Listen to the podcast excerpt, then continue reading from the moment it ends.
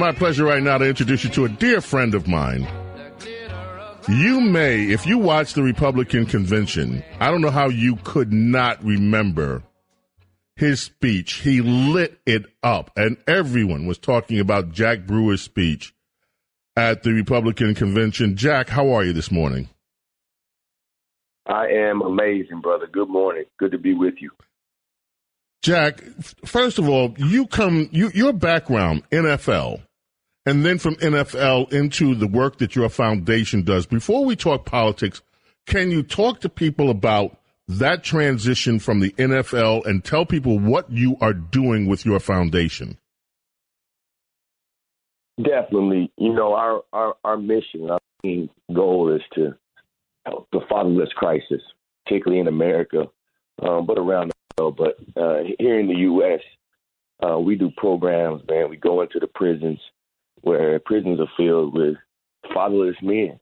And and when you have fatherless men in prison, that means those men have fatherless homes that they've left, unfortunately. And across America, with over two and a half million men in prison, um, that's a big epidemic. You know, we lead the world in fatherlessness with over eighteen and a half million fatherless kids. And so within that, you know, that's that's where the issues come in our society. That's why we, you know, have gang wars in our streets and in the inner cities. That's why we have, you know, reading, math at the, the on pace with third world countries and declining school systems, and, you know, a population that you can, you know, put C R T on, and, and it affects them by, you know, low Uh, the soft bigotry or low expectations. And so all these things come back to fatherlessness. And so, you know, we focus on that through programs. We work with the juvenile system.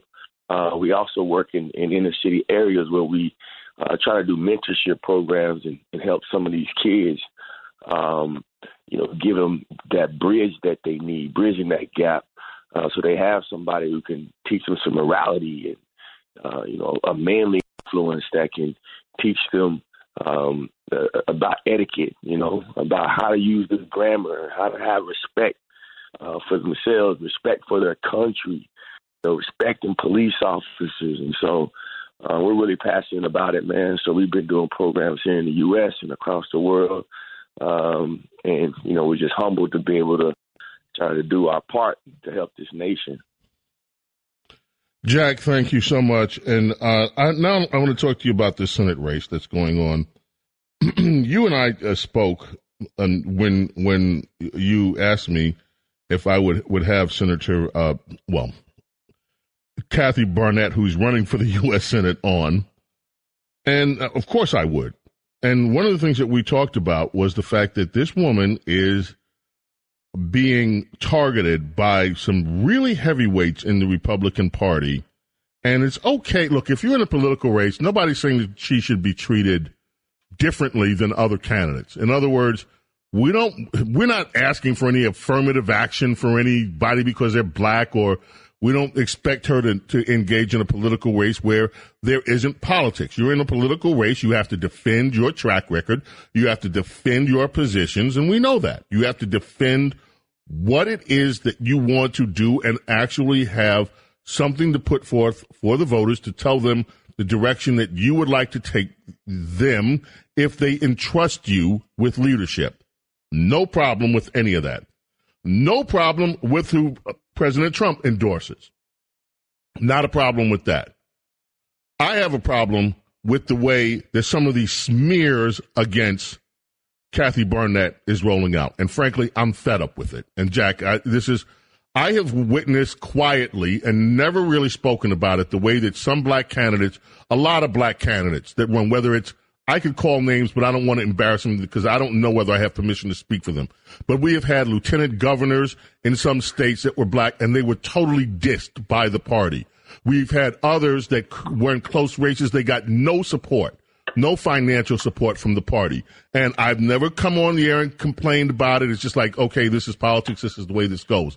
But there's a point afterwards when you think that some of the party leadership is actually rolling out a sign that says you are not welcome in this party.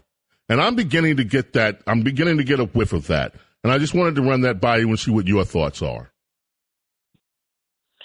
man, I couldn't uh, couldn't have said it any better.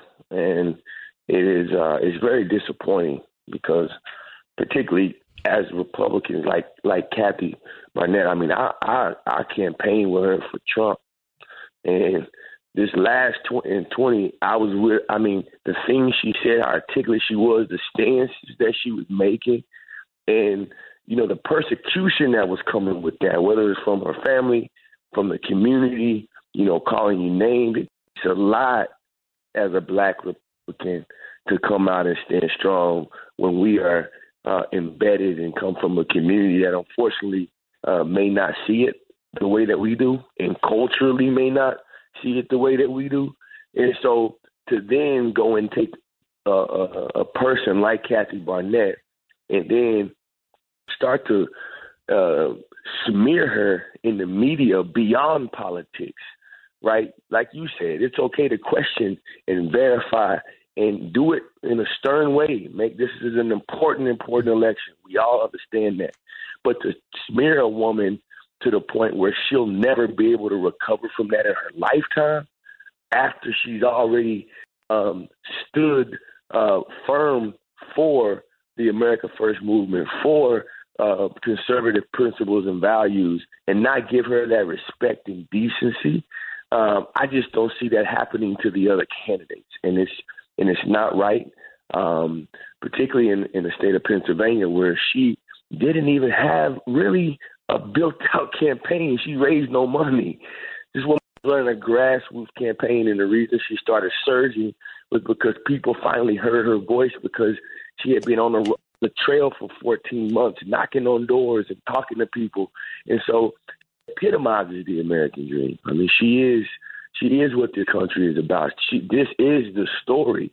Uh, and so to see them attack her in this way just shows you exactly Um, the light they try to portray uh, when they get a strong African-American voice that hadn't gotten their permission and hadn't gotten their backing, right?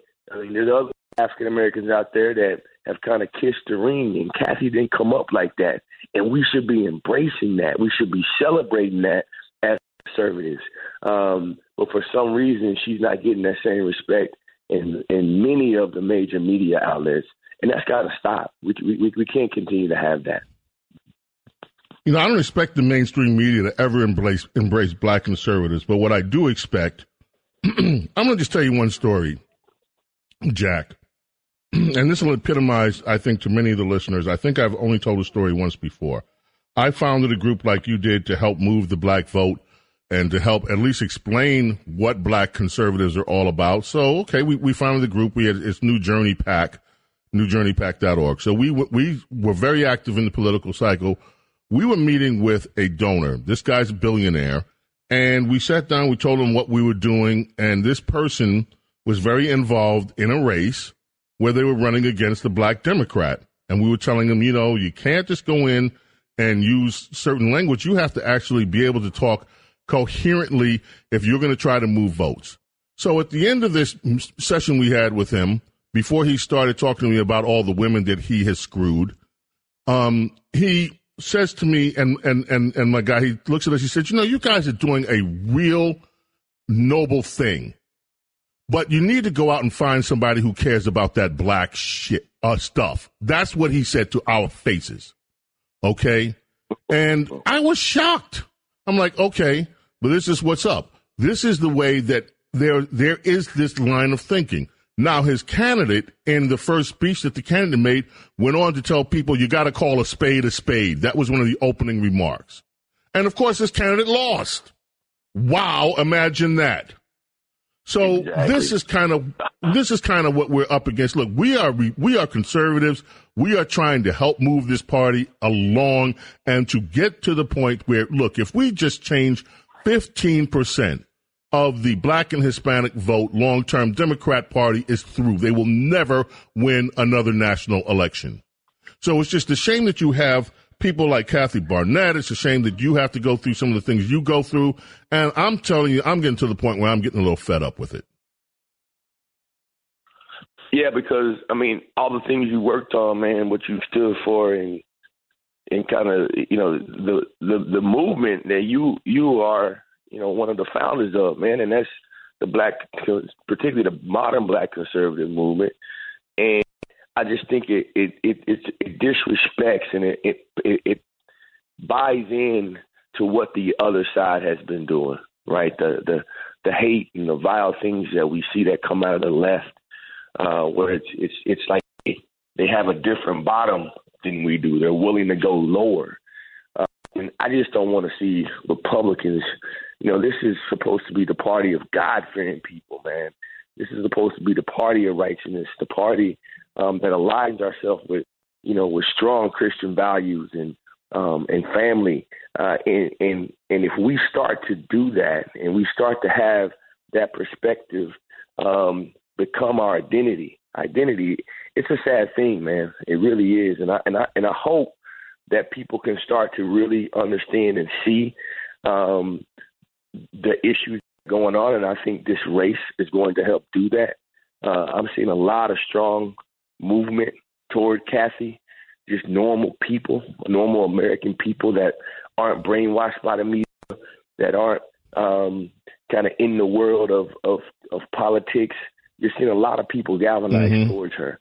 Uh, and I think that's why you're seeing that. And I'm, I'm praying that, um, you know, this, this election, uh, particularly this primary election, Uh, is, is one that can take a huge step forward, uh, not just for black conservatives, but the p- entire party, um, because I do think it's time for our party to uh, show and have the best of the best represent us across the board, no matter what color, creed, no matter what religion, no matter where you come from. Um, I think it's time for the Republican Party to put its best foot forward and have its best people, its best voices that can speak to the American people, not the voices that are bought and paid for, uh, or the or the voices of the power, uh, the voices of the people, because that's what Republicans are. It's what it's always been. It's what it's we're the party of Lincoln and um, Frederick Douglass and these type of people who uh, were truly voices of the people um, that uh, cross racial barriers. And I think it's time for uh, Republicans to make that our priority. Amen. Jack Brewer, thank you so much. Thank you for all the great work you're doing worldwide and in the United States with your foundation. We will have you on again. We'll speak with you again. And thanks for taking the time to be with us today. Thank you, brother. I appreciate you.